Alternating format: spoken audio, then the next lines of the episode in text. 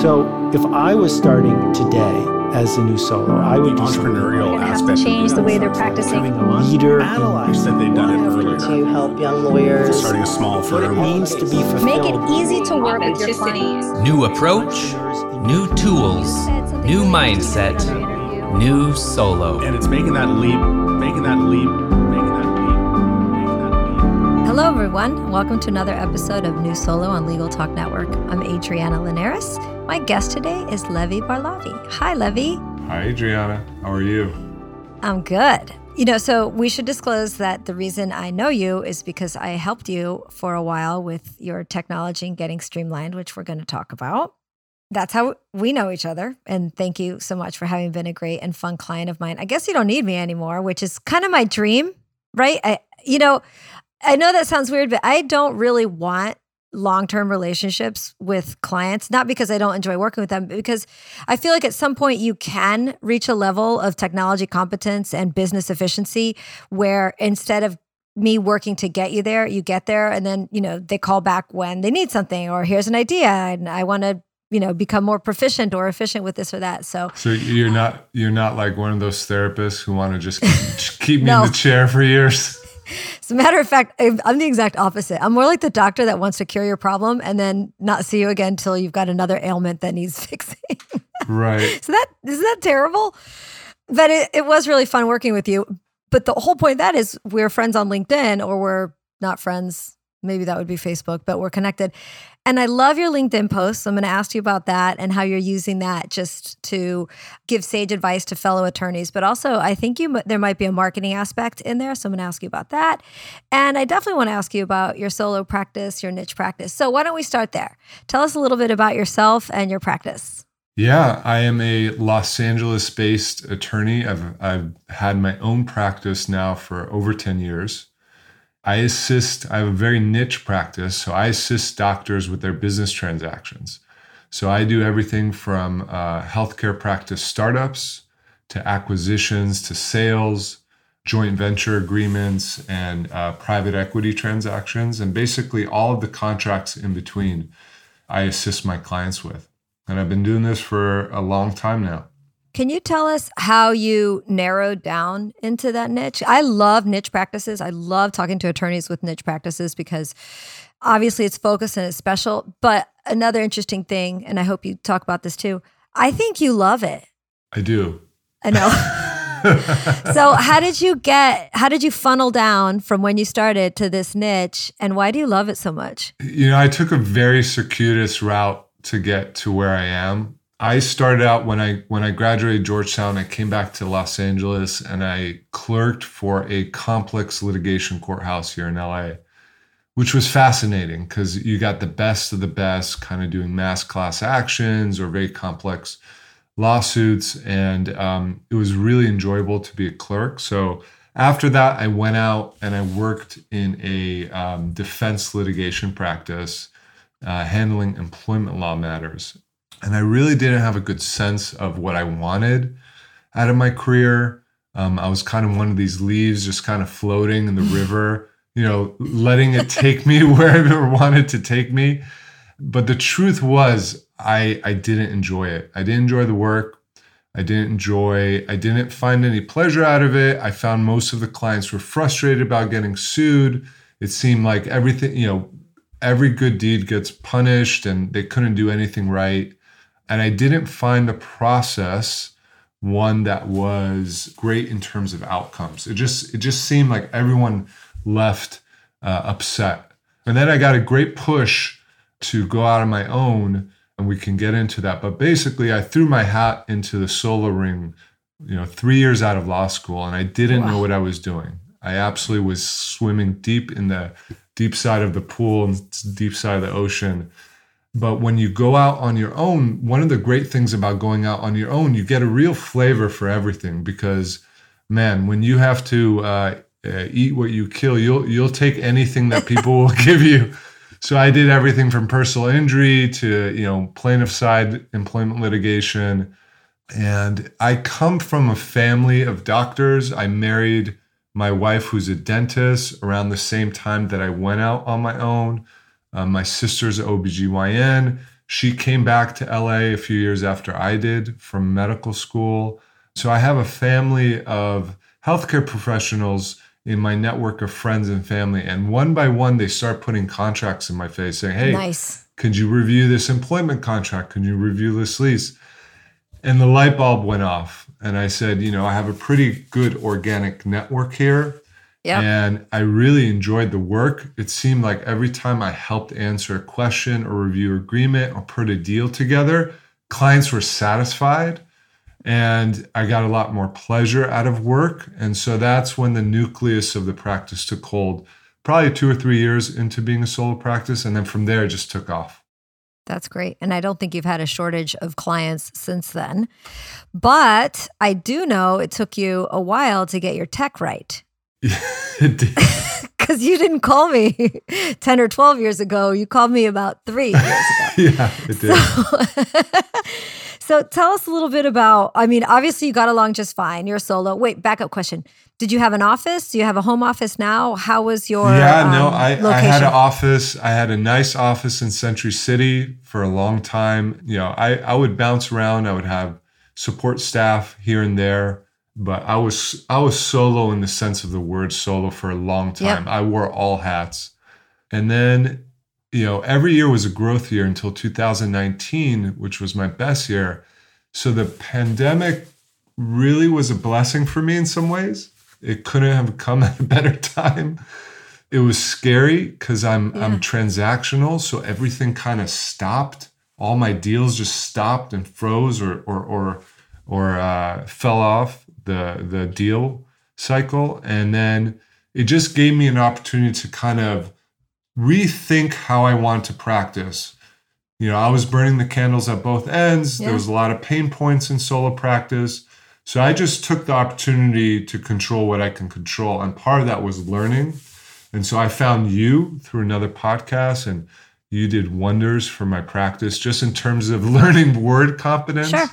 Yeah. Um, I think so many attorneys, you know, it, you know, just a small investment in learning technology goes so far. And it's just even, I even started pulling on that thread after talking to you, and that's led to a lot of real improvements in my practice. No, I love that. We got you on a practice management system. You learned how to use Word better. We created some templates for you. You didn't have an assistant at the time, but I think you have one now.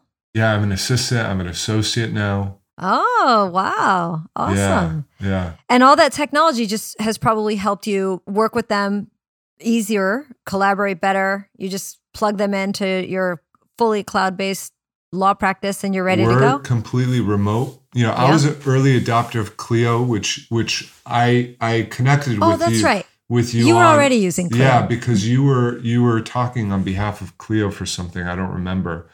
So 2020, I basically established a new vision for my practice, how I wanted the practice to look after we got out of the pandemic, whenever that was, and we came Mm-hmm. back to normal. And part of that was adding technology component to it to have an easier way of practicing, which you helped me with. But you know, now we're completely remote. I have my client service director who works from home. I have an associate attorney in San Francisco. So, Wow. you know, technology was a big reason why we're able to work like this right now.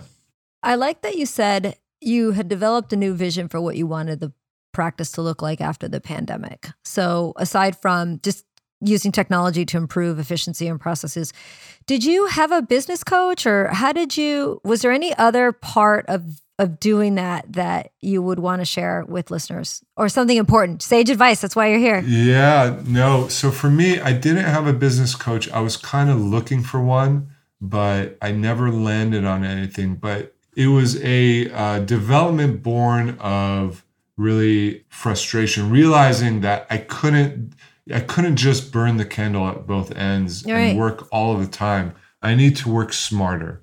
And so the pause, I, I took a workshop. There was a seminar with a author, Cameron Herold, I think his name is, of 1-800 Got Junk. I, I, I'm, I'm maybe missing the, the name of his company, but he basically put on a seminar for CFOs and CEOs and COs about, and he has this idea of just like an Olympic track athlete or someone who's in sports visualizes their success. He said that you have to visualize what your business and what your career is going to look like, but make it three years out.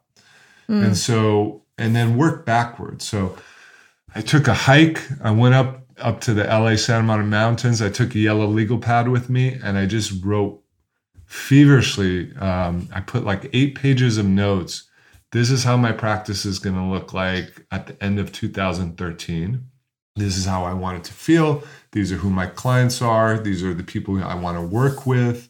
These are the staff that will be hired. So I kind of game planned how that would look. And, you know, I'm halfway there through that vision. And we're more than halfway there. I all the support staff was hired from that uh, business plan.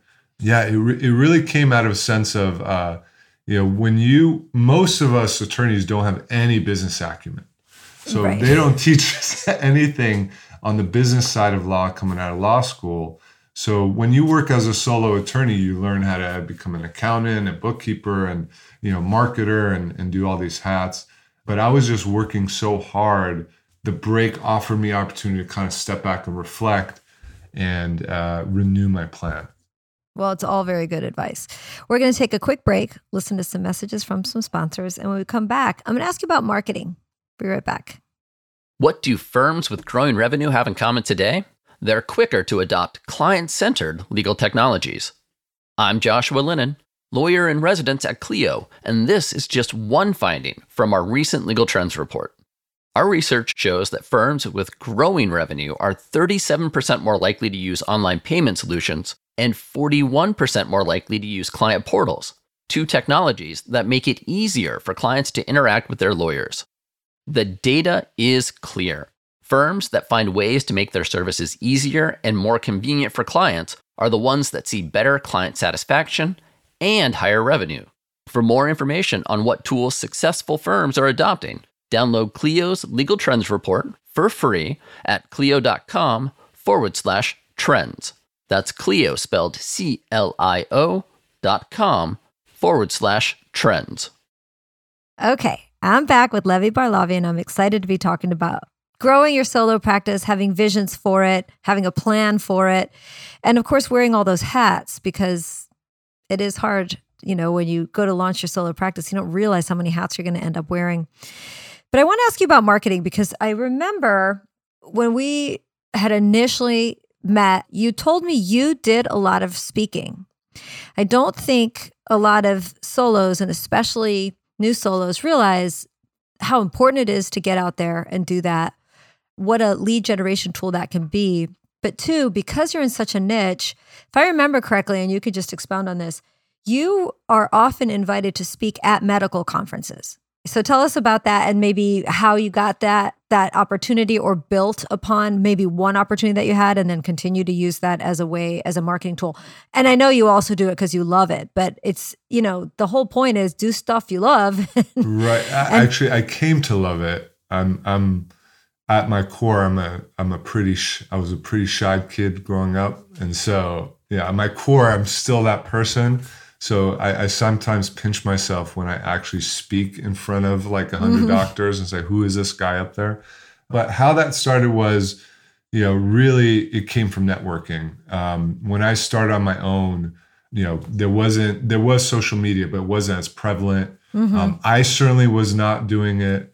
And so my goal was just to meet as many people as I can meet. So I went to a lot of conferences and you know, knocked on a lot of doors, so to speak, and, and reached out to CPAs and bankers and other advisors, uh, introduced myself. And once I developed a following of mostly dentists and worked with some of the industry specific people in the dental industry, and they started hearing about my work with mutual clients, they started inviting me to come talk at conferences and association meetings. And I have to say, I, I, I was terrified of doing so. Like I said, I was I was a very naturally shy kid growing up. But you know, the one thing that solo practice has taught me is that, you know, for all of the kind of material benefits of kind of creating your own business and, and reaping those rewards, my greatest value is when I can know I'm not doing something right, fill it with knowledge, and then see the personal growth on the other side of it. So going out and speaking was one of those. I knew that I wasn't comfortable doing it, but that I wanted to get over that discomfort. So I started I started speaking at conferences and really I didn't advertise much. That was like the the nucleus of where my referral base started coming from was speaking at all of those uh, events and conferences over the years.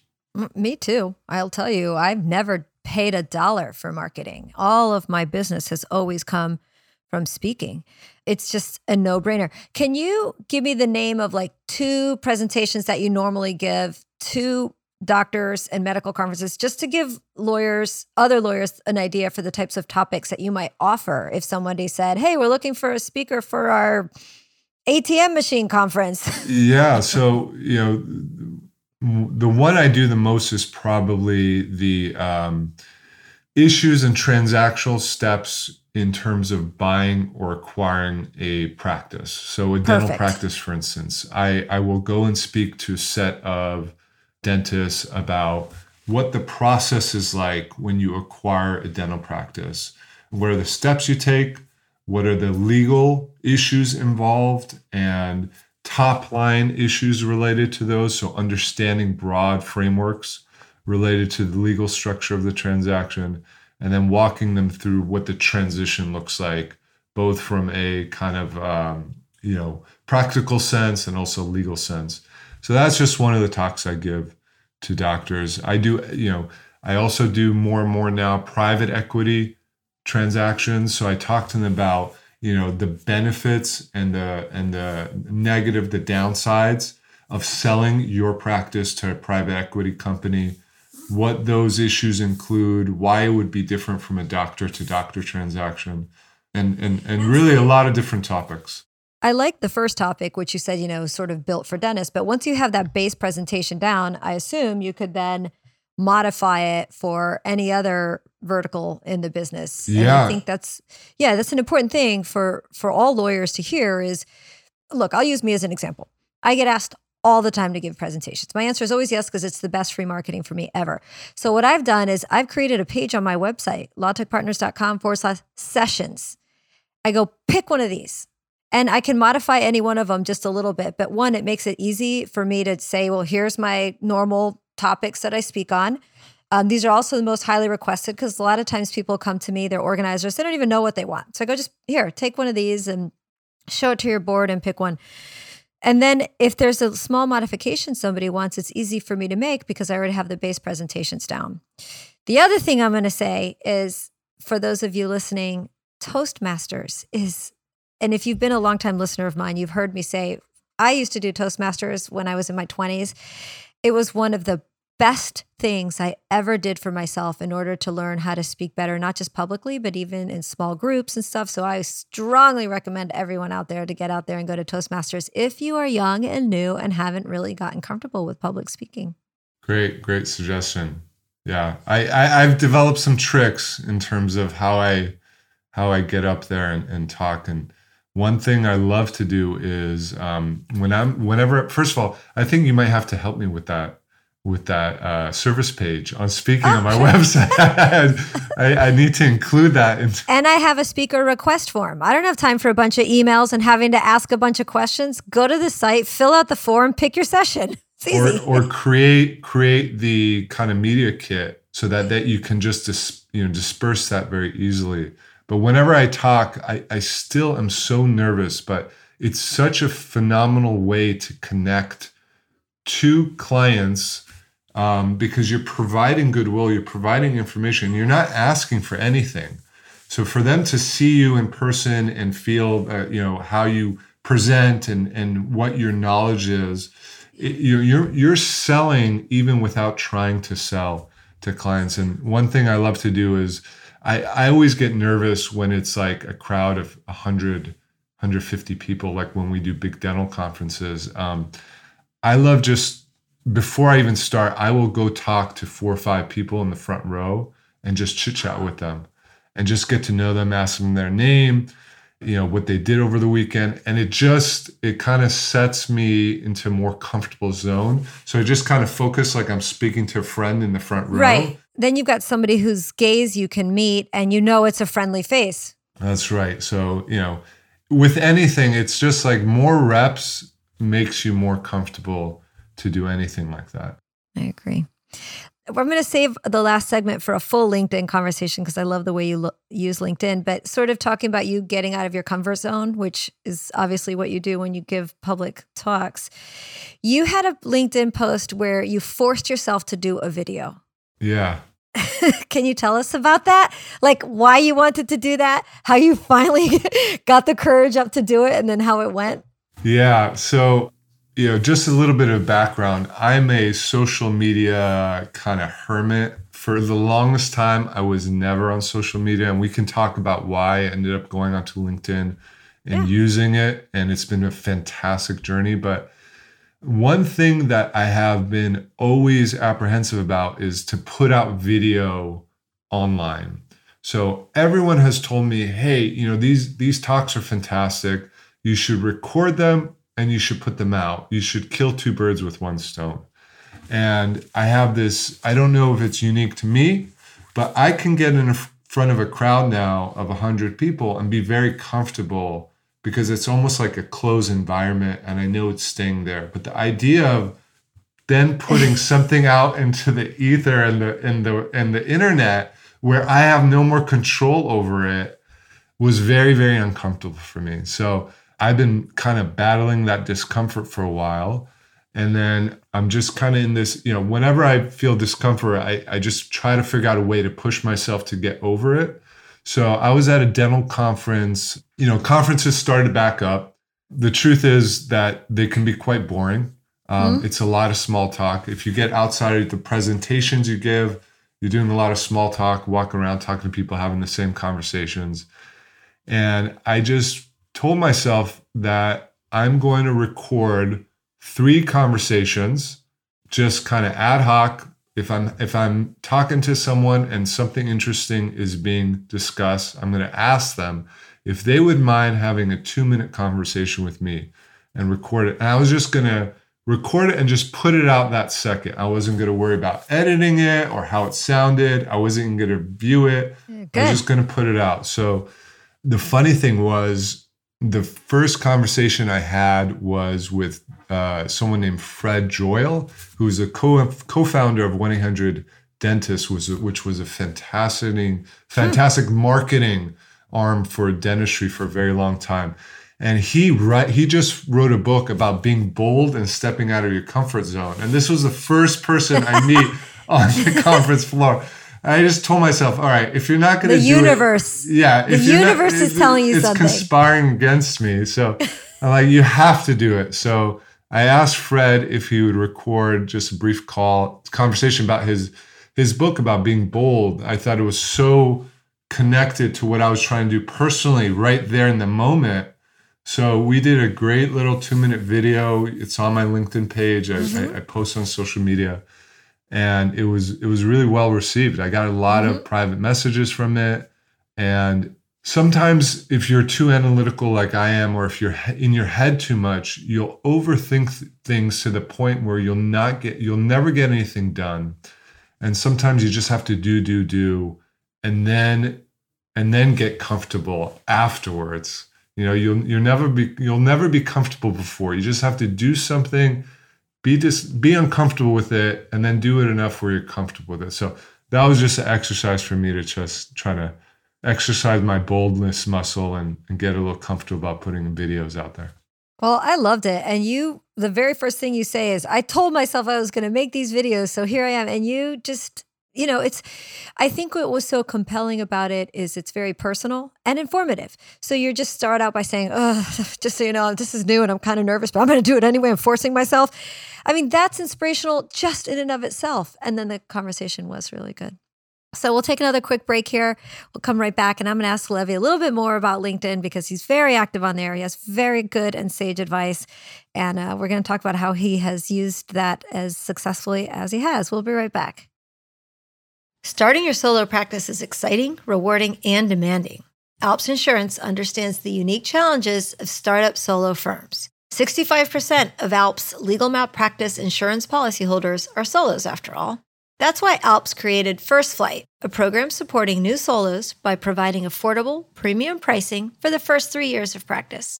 Visit alpsinsurance.com forward slash insurance forward slash first flight to learn more. Or just Google Alps First Flight. You'll find them. First Flight program subject to eligibility requirements. Yes, yes, you have a website, but do you love it? Does it grow your practice? It should look good, it should work for you, and it should be built by people who care. Practice Made Perfect loves making websites for solos, just starting out or market leaders. And their clients love their websites. PMP's average client has been with them for over six years. PMP is perfect for your website. Practice Made Perfect. Visit pmpmg.com forward slash solo. Law Clerk's nationwide network of talented freelance lawyers is trusted by thousands of law firms. Solo attorneys and firms can get help with project based and also ongoing work via subscription. Sign up is free and there are no monthly fees. You only pay when you delegate work. Plus, Law Clerk has a new app for your mobile devices to help you manage the work you've delegated while you're on the go. Be sure to use referral code NEWSOLO when you sign up at lawclerk.legal. Okay, and I'm back with Levi Barlavi, who is a health law attorney based in Los Angeles. He's a solo practitioner and has been telling us about, actually, not totally a solo anymore, has been telling us about how he's grown his practice, gotten out of his comfort zone as far as marketing goes. And one of the things I really wanted to focus on because I, I look at LinkedIn probably more than any of my other social medias. Um, I never get on Facebook. I try to look at Twitter, but LinkedIn for me is always just interesting. It's straight up. So, Levi, when did you or how did you decide? You said earlier, I'd never been on social media, I was not my thing, and then decided to put it all into LinkedIn and it's been very successful. What got you there? You know, it was it was part of that journey that we talked about earlier in 2020 about thinking about my practice anew and what I want to get out of it. I just realized that if you are not you know, it's one thing to be expert in terms of what you do as an attorney, but the business of law requires you to also be good at the business of law. So I was leaving, you know, speaking, networking are fine. They're fantastic in terms of earned media and, and, and generating goodwill. But I was leaving a lot of low hanging fruit on those trees by not participating in the conversation online but I was really hesitant. But, you know, in 2020, I also realized that I had kind of gotten a little bit comfortable in my practice. I wasn't really pushing myself in any way. I was just kind of doing what I was doing. And I was very judgmental of social media. And, you know, I, I was probably judging a lot of people who were putting stuff out there. we all do. We all do, right? And uh, I didn't like that I was judging it without really even participating in it or knowing mm. anything about it. The truth is, you know, it takes a lot of courage to put yourself out there in any context. And so I decided that I was going to go onto social media on Instagram and, and LinkedIn and, and just kind of put stuff out there. And initially, most of my clients, especially the cosmetic aesthetic clients, dentists, plastic surgeons, mm. they're all over all ins- over it. Instagram, and and they're they're in, you know they're all over it in a way where you know I have clients that have like 10,000, 20,000 natural followers who are my clients, so they're big they're big fish in their industry, and they keep telling me, hey, why are you not on here and promoting mm. yourself? And it's it's just not not something I like to do. So in the beginning of this year, I again I challenged myself. I said uh, posting on Instagram wasn't. I didn't. You know, I don't really like to post pictures and stuff like that. So, um, but writing is something I love, and uh, I you know I started reading and reviewing people's posts, and I said this is really interesting. LinkedIn has fantastic, fantastic thought leadership. You can really learn a lot from it. So I kind of dipped my toe in the water my first post was about quitting my, my job and starting my practice, and it kind of blew up. And then I told myself, I'm going to give myself six months. I'm just going to write consistently for six months, about four or five posts a week, and see what happens. And then after that six months, I'm going to sit back and just kind of say, you know, what was this experience about? What did I learn from it? And initially, I thought I would be writing to doctors. So, all right, this is going to be, I'm just going to be writing to doctors every day. And it quickly, very quickly transferred into just writing to other attorneys about my experience being an attorney. And I realized from some of those early posts, I had, I had, I had really young attorneys newly in their career DMing me, asking me about, you know, follow-ups. I said, well, this is fantastic. And then I realized how much I learned in the last 10 years, which I didn't even realize. You know, you think that everyone knows more than you and everyone's so much more successful. And then I realized I had learned so much going out solo so early. So I just started writing. You know, every time a client matter came up or something interesting came up in the week or something someone taught me or I've learned, I would just write it. And the experience has been fantastic. You know, the cash value of it, yes, I've gotten clients from it. My networking group has gotten deeper. There's people that read it who don't even engage with it that I that come talk to me afterwards and tell me that, you know, hey, I like this or that. So all of that was fascinating, but really it was the um, when you write consistently and you kind of get your thoughts out in writing. I was writing a lot about value and business philosophy and learning. Transferring those thoughts into writing uh, cements those thoughts more consistently in your practice. And so it's a way, you know, they say you should write to your audience, uh, audience of one, but something I wrote was that audience can be you. And you can look at LinkedIn not just as a marketing tool, but as a way to kind of crystallize what you're trying to achieve in your own practice. And that it reverberated ten, tenfold back to me in terms of bringing those lessons to my team, teaching them internally, writing them, and then talking about them. And then we're kind of using those to grow the practice. So it's been a great experience. Well, speaking to that directly, on April 15th, you had a post that says, Dear young attorneys and law students, after 15 years of practicing as a lawyer, here are the rules that I've learned. And so then we click on the actual article, which I love that LinkedIn tells you it's a five minute read. Don't don't worry, it's nine rules, but it's not going to take you ninety minutes. Um, the title of your post was "Advice for New Lawyers and Law Students: Nine Rules for Success and One Reason to Ignore Everything You Read on LinkedIn." Very clever.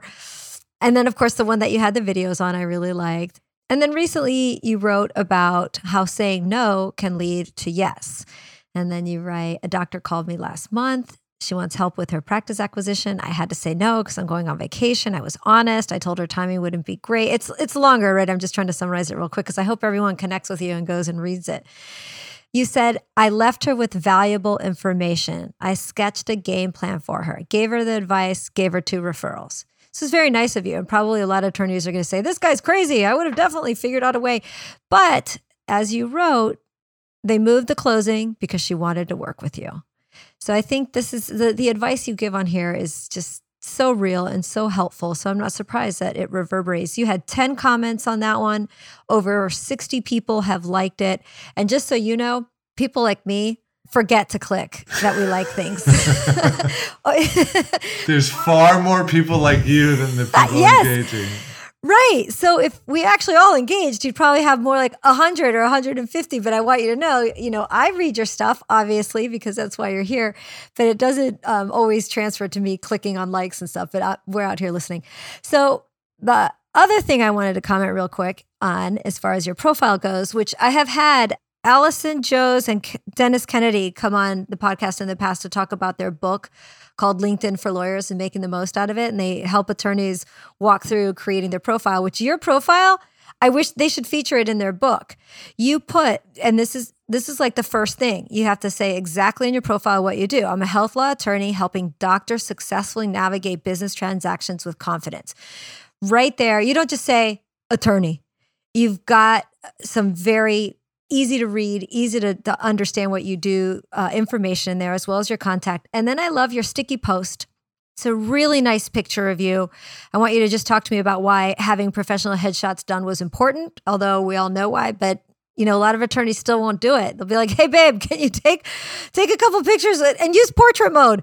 So, I, the very first sentence of your sticky post says, "Hello, world. I'm one of those rare attorneys who digs what I do. I help amazing doctors on their entrepreneurial journeys." And then you go through.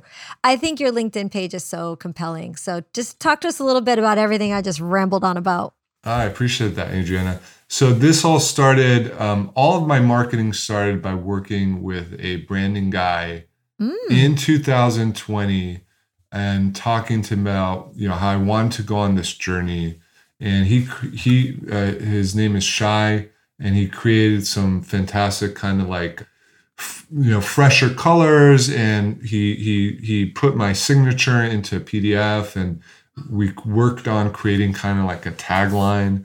Um, and then he started writing, putting my blog posts on LinkedIn himself and I realized that wasn't the right move. And I started, and then I took off and I started putting my own voice into mm-hmm. LinkedIn, and that's where it took off. And kind of my page started developing as you get as you engage with LinkedIn, and you re- realize the people who are doing this right are people who are very thoughtful about putting together, you know, a profile that matches the clients they want to work with that is clear and consistent in terms of what they're trying to showcase in terms of what they want to do and then and then have a really good picture associated with it um, so we we went and got headshots for me and jennifer and we're going to get some from my associate and add it to the website but linkedin and your website really, is beautiful yeah it's been working as a mm-hmm. personal mm-hmm. kind of website for me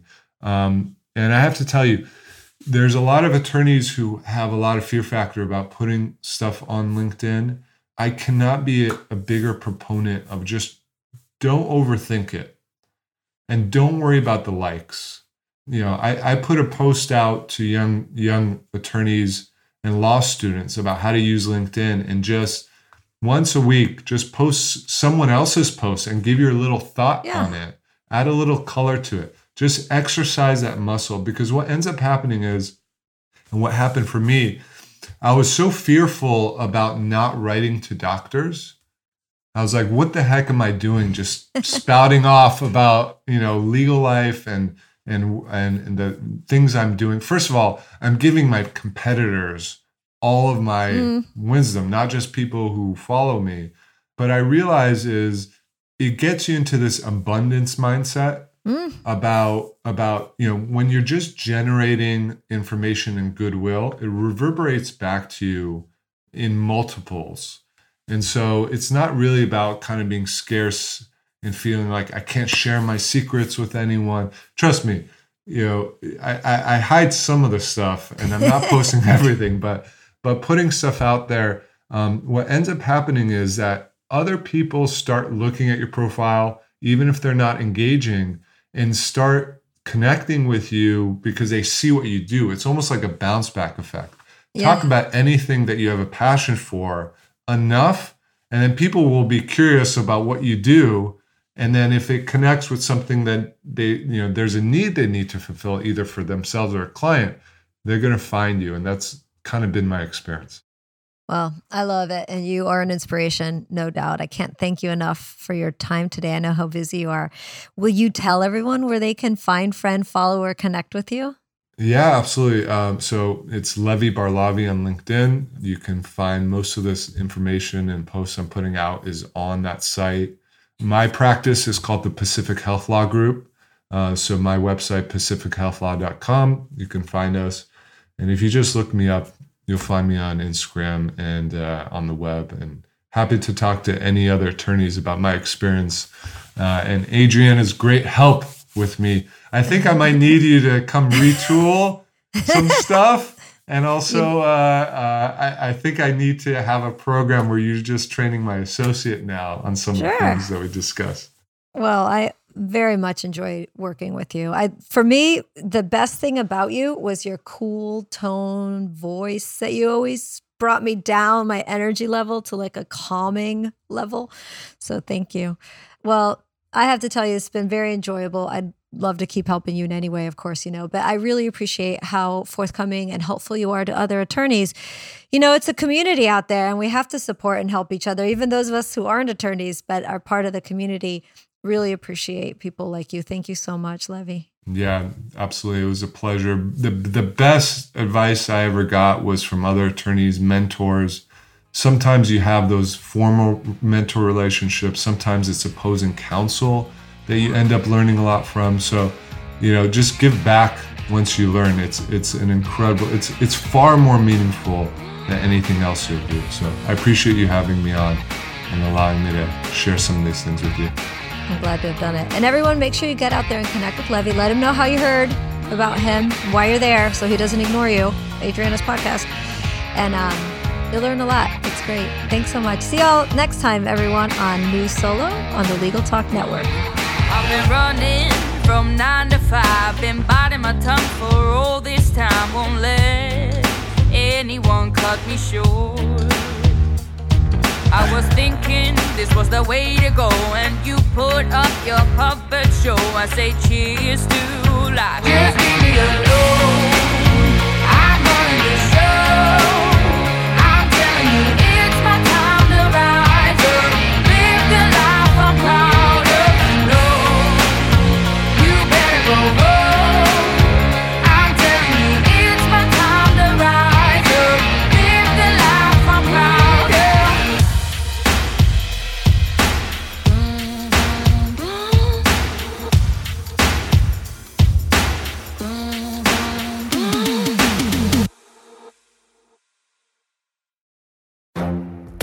The Lunch Hour Legal Marketing Podcast, your resource for the tips and tactical advice you need to grow your business. Plus, keep up with the news and commentary you crave to stay one step ahead. It's hosted by me, Gyi Tsakalakis. And me, Conrad Saam. Every other week, we break down the issues holding back your marketing strategy and talk about the changes you need to be prepared for. Check out the Lunch Hour Legal Marketing Podcast wherever you get your podcasts or on YouTube.